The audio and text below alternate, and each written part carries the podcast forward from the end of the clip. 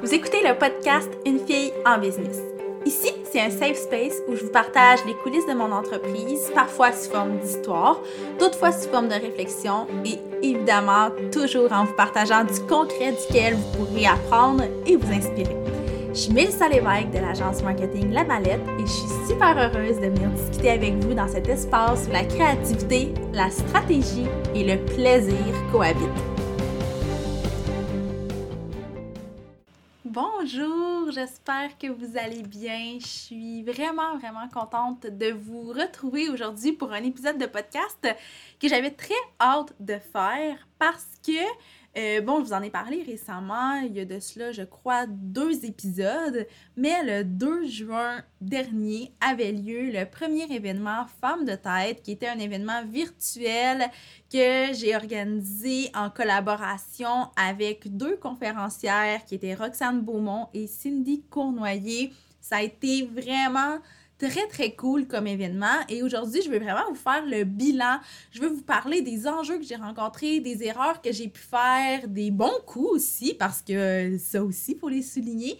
Donc, j'espère que vous êtes prêts parce que j'ai plein de petites perles à vous partager, des apprentissages que j'ai faits. Il y a beaucoup de choses qui, avec le recul, je me dis, ah, mais ça va tellement de soi. mais euh, évidemment, quand j'avais les deux pieds dedans, quand je, vivais le tout, ça allait pas nécessairement de soi. Il faut comprendre que l'organisation d'événements, que ce soit en ligne ou en personne, ça n'a jamais tant que ça été ma tasse de thé. Vous le savez si vous avez écouté l'épisode de podcast où je vous parlais de l'événement Femme de tête qui a eu lieu à Montréal il y a de cela trois ans, mais ça avait été un peu... Euh, L'événement avait été cool, mais toute l'organisation et la logistique de ça avait été un peu un cauchemar pour moi parce que j'ai réalisé que c'était pas ce qui me faisait le plus triper. Évidemment, le format en ligne fait en sorte que c'était tellement, tellement, tellement différent, mais il y a quand même eu quelques petites erreurs. Donc, bref, je vais vous en parler.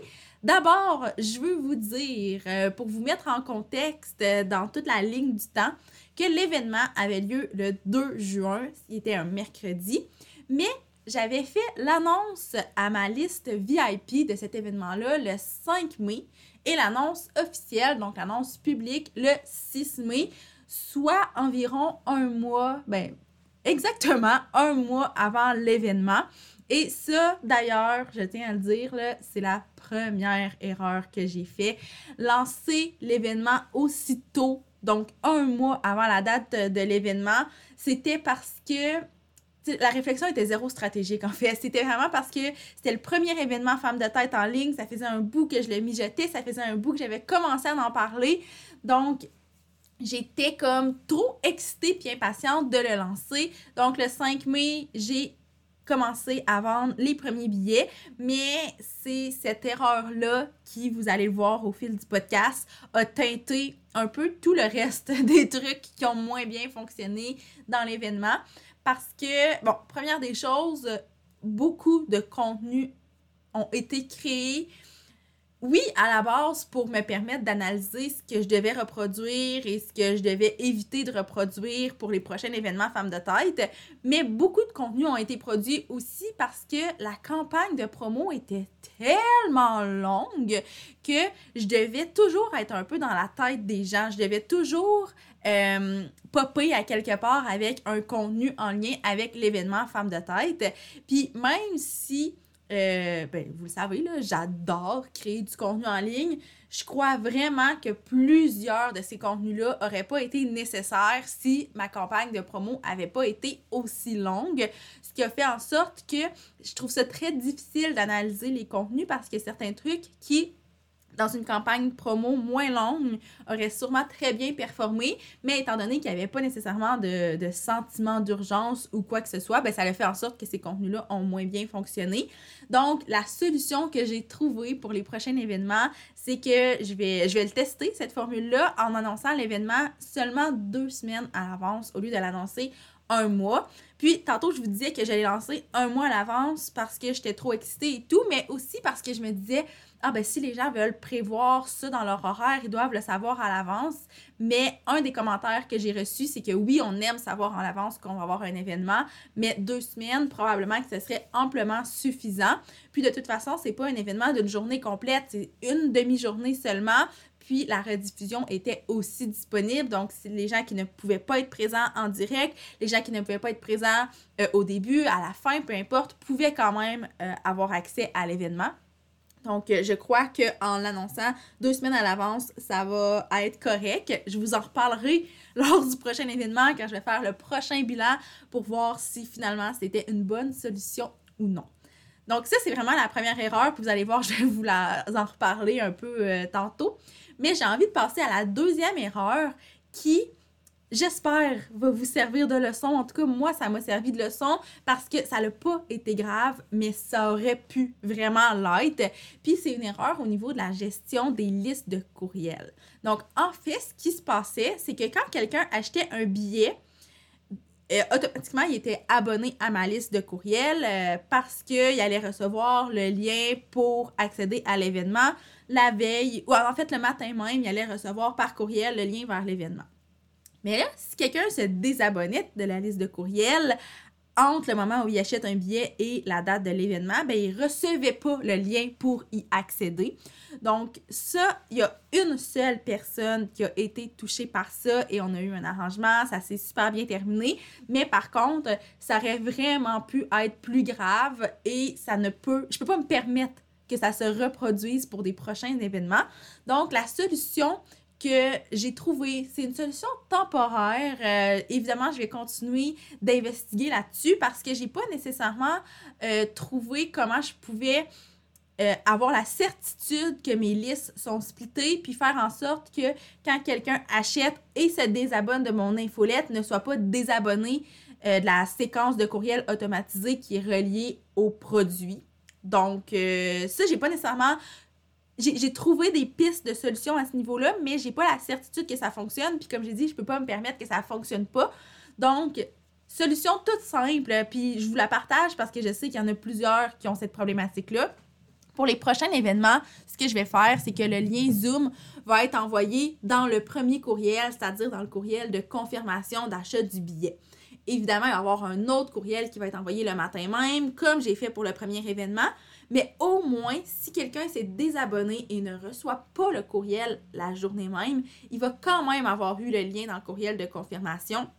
Donc, il n'y aura pas de problème à ce niveau-là. Et ça va m'éviter beaucoup, beaucoup de tracas parce que quand j'ai réalisé ça, j'ai un peu capoté. Là, je me suis dit, OK, ben, j'enverrai pas d'autres courriels aux gens qui, sont, euh, qui ont acheté un billet pour être sûr qu'ils se désabonnent pas, mais ça arrive quand même. Puis de dire que ça va être silence radio juste parce qu'ils ont acheté un billet, c'est pas la solution non plus. Donc, euh, ça, c'était ma petite solution temporaire. Je vais pouvoir vous en reparler euh, si je trouve une autre solution, si j'ai la certitude que ce que je vais mettre en place fonctionne. Donc, ça, c'était la deuxième erreur que j'avais envie de vous partager. Ensuite, la troisième, mais c'est pas vraiment une erreur plus qu'un enjeu parce que c'est quelque chose que je pouvais pas savoir, mais on va se le dire, là, je suis certaine que vous en êtes témoin, mais il y a eu beaucoup d'événements en ligne pour les entrepreneurs dans les mêmes dates, donc fin mai, début juin, ce qui fait en sorte que il y a probablement certaines personnes qui ont dû faire un choix parmi les différents événements qui étaient proposés. Donc, euh, autant au niveau des dates, heureusement, il y avait aucun événement, en tout cas de ce que je, sais, qui était exactement la même journée que l'événement Femmes de tête. Mais il y avait quand même un gros événement pour les femmes entrepreneurs la journée d'avant. Donc, probablement que les gens ont dû faire des choix pour leur horaire, pour leur budget aussi. Évidemment, l'événement Femmes de tête était seulement 24,99. C'est pas un investissement qui est immense, mais quand il y a plein, plein, plein d'autres événements qui demandent un investissement, c'est sûr qu'il y a certains choix qui doivent être faits. Donc, la raison pour laquelle je dis que c'est pas une erreur plus qu'un enjeu que j'ai rencontré, c'est que moi, je pouvais pas le savoir parce que j'ai tellement annoncé l'événement Femme de tête tôt que les autres événements avaient même pas encore été annoncés à ce moment-là. Donc, j'avais aucun moyen de savoir qu'il allait en avoir d'autres. Mais justement, en l'annonçant peut-être un peu moins à l'avance, ça va me permettre d'être euh, davantage à l'affût de cet enjeu-là. Donc, j'ai quand même appris de ça. Euh, tu sais, je, je peux pas mesurer euh, avec des données très précises pour savoir si ça a vraiment eu un impact, mais je suis pas mal convaincue que ça a joué dans la balance pour certaines personnes. Je crois pas que c'est une majorité, mais quand même, c'est vraiment à tenir en compte. Donc ça, c'est vraiment au niveau des erreurs. Maintenant, j'ai envie de vous parler un peu de ce que j'ai fait au niveau euh, promotion, au niveau marketing pour promouvoir cet événement-là. Euh, autant les bons coups que les moins bons coups, encore une fois. Puis j'ai envie de commencer avec un, euh, une erreur que j'ai fait au niveau du contenu, c'est de créer l'événement Facebook un peu sur le tard, entre guillemets. J'aurais dû créer l'événement Facebook au moment où j'ai annoncé officiellement publiquement l'événement, mais c'est quelque chose que euh, ben, que je croyais pas nécessaire, mais que j'avais surtout complètement oublié. J'avais pas vraiment pensé à faire ça. Vous vous douterez que maintenant, c'est vraiment dans ma to-do list de, pour le prochain événement. Mais euh, ça, ça le fait en sorte que plus tard, il y a eu beaucoup, beaucoup, beaucoup euh, de, de, répercussions de cet événement Facebook-là. Mais si je l'avais annoncé plus tôt, donc au moment de l'annonce, ça aurait été probablement beaucoup plus avantageux. Donc, ça, c'est une première erreur que j'ai faite au niveau du contenu. Ensuite, je crois qu'un bon coup que j'ai fait au niveau du contenu, c'est d'avoir différents hooks, mais toujours avec une certaine cohérence, une uniformité, un message qui était clair. Donc, j'ai beaucoup misé sur... Euh, ben, en fait, je vais vous lister les hooks que j'avais. Il y avait le côté accessible, il y avait le côté abordable, le fait que les places étaient limitées. Il y a eu le hook de dernière chance, donc dans les derniers jours, la veille de l'événement. Puis d'ailleurs, j'en profite pour vous dire là, que plus du tiers des billets ont été vendus dans les 24 dernières heures.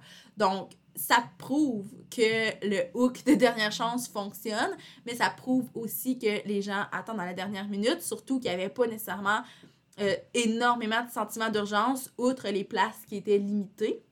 Puis, il euh, faut savoir aussi que je tellement annoncé à l'avance que c'est. En fait, je l'ai tellement annoncé à l'avance que maintenant, ce que ça me dit, c'est que ça sert absolument à rien pour toutes les raisons que j'ai nommées tantôt, mais surtout parce que de toute façon, les gens vont l'acheter dans les derniers milles de la campagne de promo. Donc ensuite, dans les hooks que j'avais, ben là, c'était de miser sur le contenu. Donc, euh, de parler du fait que nos invités étaient Cindy Cournoyer, Roxane Beaumont, et de parler des thématiques. Donc, le sujet de la conférence de Cindy, c'était la visibilité et les médias sociaux. Puis le sujet de la conférence de Roxane, c'était l'organisation, la gestion du temps. Donc, j'ai beaucoup joué sur ces hooks-là pour créer du contenu, autant contenu organique euh, Facebook, Instagram, groupe Facebook, que même des infolettres. Et d'ailleurs, ça m'amène à mon point suivant dans les actions marketing que j'ai posées, la publicité. Euh, vous le savez, je vous ai déjà parlé en toute transparence de l'impact de la pub sur ma business. Euh, c'est quelque chose que j'aime faire stratégiquement à certains moments. Puis pour cet événement-là, j'ai fait le choix de ne pas investir en publicité parce que je ne visais pas un marché froid. C'était un événement en ligne qui était lié à une communauté déjà existante, le groupe Facebook des femmes de tête. Donc pour moi, c'était pas c'était pas logique d'aller chercher des gens qui ne font pas partie du groupe nécessairement en faisant de la publicité. Et je savais que les membres du groupe j'avais pas besoin d'aller les chercher avec de la pub. J'allais être capable d'aller les chercher avec plein de contenus organiques. Et là quand je dis plein pas pas trop non plus mais avec différents contenus organiques et différents hooks comme je viens de vous parler. Est-ce que ça veut dire que je ferai jamais de pub pour les prochains événements femmes de tête? Non ça veut pas dire ça, parce que si je dis ça, je sais que je vais peut-être m'en vouloir plus tard de dire Ah non, j'ai pris l'engagement de jamais faire de pub. Mais une chose est sûre, c'est que ce que je ne veux pas, c'est que les événements femmes de tête dépassent le groupe Facebook dans le sens où je veux pas que la majorité des gens qui assistent à l'événement ne soient pas des membres du groupe, n'aient jamais entendu parler du groupe parce que à la base, c'est vraiment très très lié. La communauté et les événements pour moi, les événements ne viennent pas sans la communauté. Donc, c'est inconcevable de croire que plus de la majorité des gens ne seraient pas membres du groupe, du groupe. Donc, c'est vraiment la raison qui fait en sorte que euh, si je fais de la publicité, ça va être vraiment pour viser les membres du groupe et les profils similaires. Ensuite, une autre action marketing que j'ai fait, c'est d'avoir quelques affiliés. Donc, vous avez probablement vu certaines personnes parler du, euh, de l'événement Femmes de tête sur les médias sociaux. Il y en a qui l'ont fait vraiment avec... Euh, leur, de leur propre initiative, si on veut, et il y en a qui étaient des affiliés, donc qui recevaient un billet gratuit pour assister à l'événement et qui avaient aussi un pourcentage de commission. Donc, je ne vais pas trop m'étendre là-dessus parce que, euh, mais premièrement, j'ai eu un problème technique qui fait en sorte que mon système d'affiliation euh, traquait les gens qui visitaient le site à partir de mes affiliés, mais ça n'a pas traqué les ventes qui étaient générées via ces liens affiliés. Euh, d'ailleurs, ça, c'est un, problème technique sur lequel je travaille pour éviter que ça se reproduise à nouveau lors du prochain événement. Mais aussi, ce que je veux juste mentionner, c'est que euh, il y a certains affiliés qui avaient un lien, qui pouvaient le partager, qui ont fait le choix d'être plutôt des ambassadeurs. Donc, ils ont partagé l'événement, mais ils ont choisi de le faire sans partager leur lien d'affilié, ce qui est vraiment super sweet. C'est vraiment très généreux de leur part et j'apprécie beaucoup. Mais point de vue marketing, ça fait en sorte que j'ai pas pu tracker les ventes de ces affiliés-là.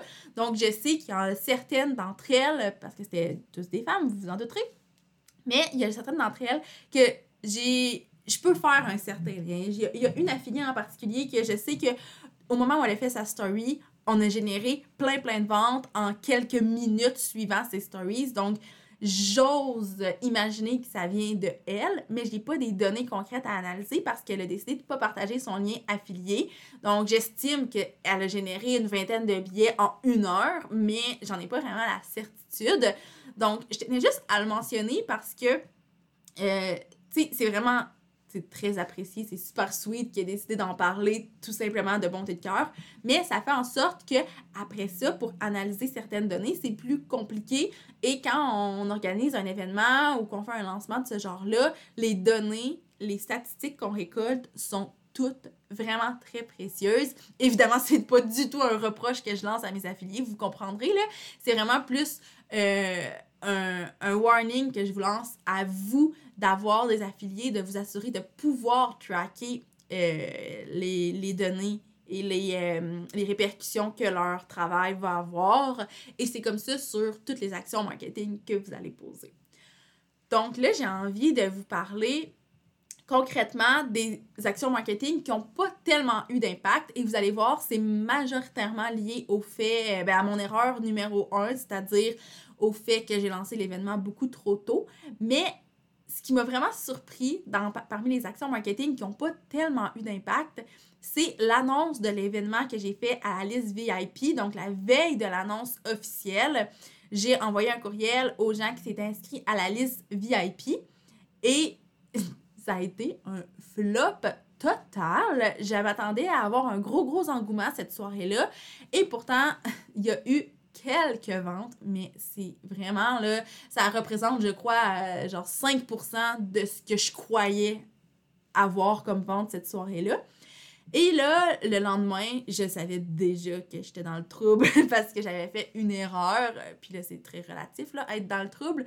Mais c'est là que j'ai compris que oui, c'était cool de l'annoncer euh, en primeur à cette liste-là, mais il n'y avait tellement aucun sentiment d'urgence parce que l'événement avait lieu encore dans un mois que les gens, oui, avaient l'info, mais n'étaient pas pressés d'acheter leur billet. Puis je sais qu'il y a plein de gens qui étaient sur la liste VIP qui ont fini par acheter leur billet entre le 5 mai et le 2 juin, mais ils l'ont pas nécessairement fait la journée même. Donc ça, c'est une action marketing qui, euh, je vais conserver pour les prochains événements, mais étant donné que l'annonce ne sera pas faite autant à l'avance, j'estime que ça va être vraiment beaucoup plus, euh, beaucoup plus pertinent et ça va avoir plus d'impact. Ensuite, les posts qui ont les moins bien fonctionné, autant sur le groupe que sur Instagram, c'est les posts où je présentais les conférencières et j'invitais à leur poser des questions. Donc, euh, ça, c'est vraiment. Été quand même surprise que les gens ne posent pas plus de questions que ça. J'en ai reçu quelques-unes, mais pas énormément. Donc, je vais vraiment prendre le temps de revoir ma façon de les présenter, peut-être plus sous forme de vidéo plutôt que juste une photo avec une, une brève présentation. Je pense que c'est vraiment le format qui n'était pas approprié nécessairement. Donc, euh, les gens voulaient peut-être avoir davantage un avant-goût de la conférence. Donc, pour les prochaines conférences, ce que je vais peut-être faire, peut-être pas au prochain événement, mais éventuellement, c'est une idée qui m'est déjà dans ma tête, puis je vous la lance comme ça. Mais c'est de demander aux conférencières soit de faire un live avec moi pour que les gens apprennent à les connaître un peu, ou de faire une courte capsule de 3-4 minutes pour se présenter et parler un peu de la conférence qu'ils vont faire. Euh, quand j'avais organisé l'événement Femmes de tête en personne à Montréal il y a trois ans, c'est ce que j'avais fait. J'avais cinq ben cinq conférences, puis euh, il y en a qui étaient en duo et même en trio. Mais j'avais euh, j'avais cinq conférences et j'ai reçu chacune de ces personnes-là en interview live dans la campagne de promo qui a précédé l'événement. Et ça, ça avait super bien fonctionné. Donc, je pense que c'est juste la façon de présenter les conférencières qui a fait en sorte que ça n'a pas eu tellement d'impact. Puis évidemment, les actions marketing qui n'ont pas tellement eu d'impact, ben il y a tout le contenu qui a été créé pour, euh, combler des trous, si on veut. Donc, tu sais, vous le savez, là, je prône toujours la qualité avant la quantité. Puis je crois pas que j'ai négligé la qualité dans ces contenus-là, mais il y a certains contenus qui étaient juste pas nécessaires, puis servaient surtout de rappel aux gens. Je pense pas que ça a été du contenu qui a été inutile dans le sens où ça a eu un impact à ben à long terme, c'est relatif, qu'est-ce qui est long terme, mais à moyen terme du moins.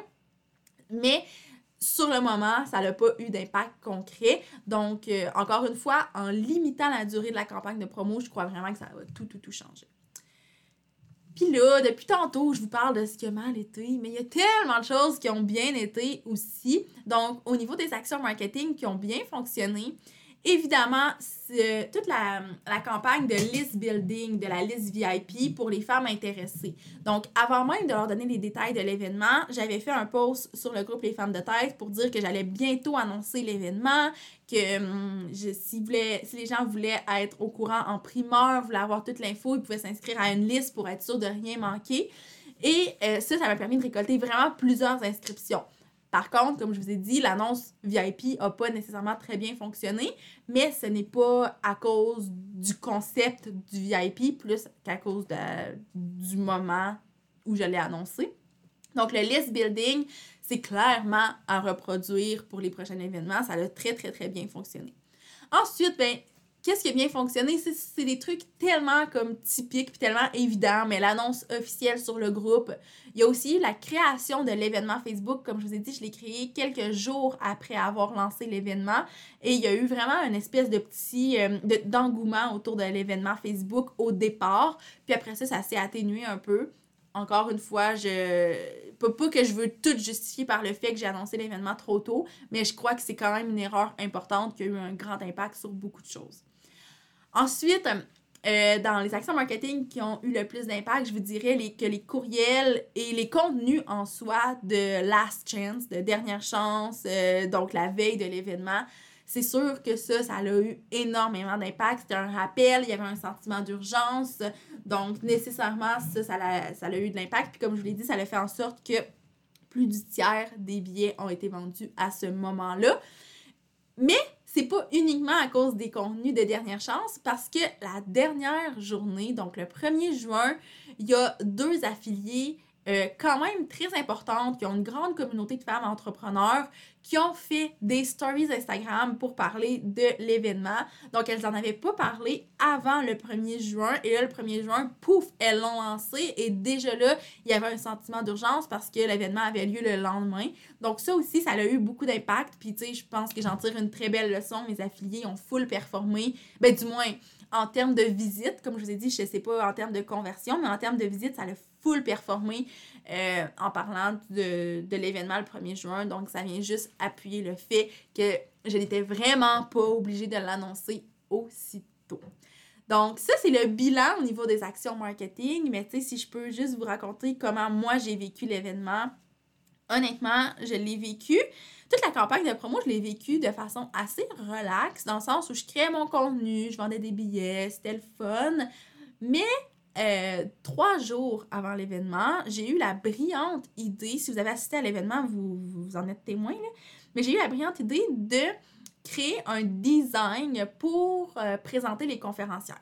Donc, quand les gens qui assistaient à l'événement se connectaient sur Zoom, il y avait d'abord un écran d'accueil, ensuite il y avait un écran où il était indiqué les femmes de, euh, événements femmes de tête et où on me voyait euh, à travers un écran d'ordinateur que j'avais designé. Après ça, euh, quand une conférencière se connectait, ben là, oups, ça splittait. On avait deux, deux images de laptop avec nos, nos faces à l'intérieur c'est super difficile à décrire à l'oral, mais vous avez peut-être vu des photos ou ben, peut-être que vous avez même assisté à l'événement, donc vous comprenez probablement de quoi je parle.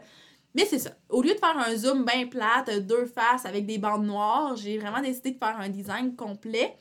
Mais je me suis rendu compte assez rapidement que ça pouvait devenir très, très complexe, le côté technique. Et euh, pendant trois jours, je n'ai fait que ça. Et ce que j'arrête pas de dire à mes amis en riant, mais c'est vraiment la vérité, c'est que j'ai passé plus de temps dans ces trois jours-là à tout régler la technique que pendant tout le mois où j'ai fait la promo de l'événement. Donc, ça en dit long. Ça m'a beaucoup, beaucoup stressée. Euh, je vous dirais que la journée, le matin de l'événement, je ne me pouvais plus. J'étais vraiment nerveuse. Non pas d'animer un événement, non, tu sais, c'était pas tout ça qui m'énervait. Ce qui m'énervait vraiment, c'était le côté technique. J'avais peur qu'on ait des problèmes de son, qu'on ait des problèmes d'image, que les conférencières n'arrivent pas à se connecter, que l'enregistrement ne fonctionne pas parce que, comme je vous ai dit, c'était envoyé par la suite euh, par courriel à celle qui avait acheté un billet. Donc, pour moi, c'était non négociable, l'enregistrement devait bien fonctionner. Puis un enregistrement Zoom traditionnel, il n'y a pas de problème, ça fonctionne toujours bien. Mais étant donné que je passais par une autre application pour diffuser le live sur Zoom, euh, j'avais eu des petits problèmes techniques au niveau de l'enregistrement dans mes tests. J'avais réglé le problème, mais tu sais, je me dis, on sait jamais la technologie, là, la journée même, tout va planter.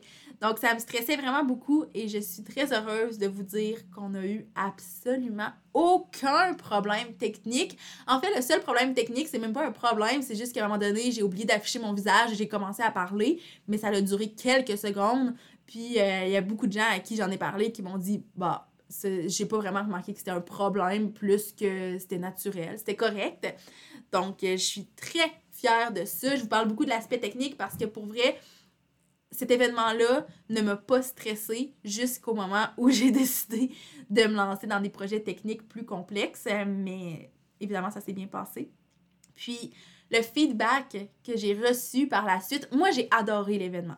Pour vrai, j'aurais ben, aimé être spectatrice. J'ai un peu été spectatrice en quelque sorte, mais en tant que spectatrice, si c'était pas moi qui l'avais organisé, je suis, je suis pas gênée de le dire, que j'aurais vraiment beaucoup, beaucoup aimé l'événement. Donc, euh, j'ai, aimé l'animer, c'était vraiment cool. Puis, j'ai reçu des tellement beaux témoignages, des gens qui m'ont dit qu'ils doutaient peut-être un peu de la formule en ligne parce que, ben, pour plein de raisons, le fait que c'est peut-être plus froid, le fait que, bon, c'est, euh, justement, c'est propice aux problèmes techniques, que, OK, qu'est-ce qu'on va en retirer de cet événement-là? Donc, il y avait beaucoup de doutes. Mais euh, ces doutes-là ont été complètement déconstruits. C'est le feedback que j'ai reçu. Je vous dis ça en toute humilité parce que des gens m'ont écrit pour me le dire.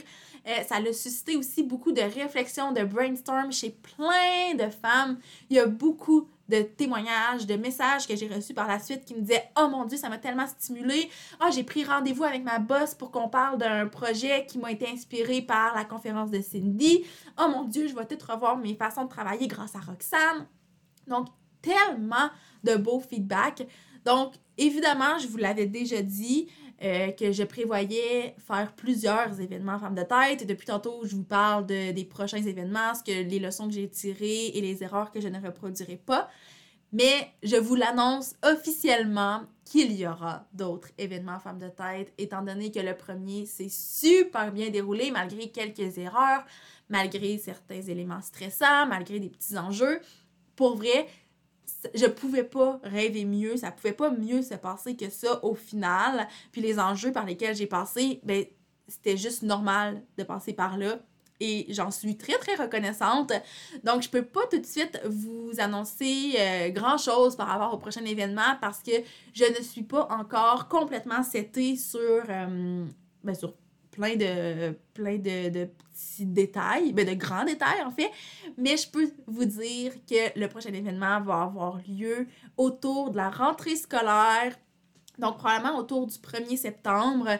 Et évidemment, si vous voulez être au courant de tout ça. Je vous invite à joindre le groupe Les Femmes de Tête si vous n'en faites pas déjà partie, à suivre la mallette sur Instagram, sur Facebook aussi. Et c'est sûr que vous allez voir passer l'information éventuellement. Puis, je vais probablement aussi vous en glisser un mot dans des prochains épisodes de podcast une fois que tous les détails vont être réglés et que je vais lancer l'événement officiellement.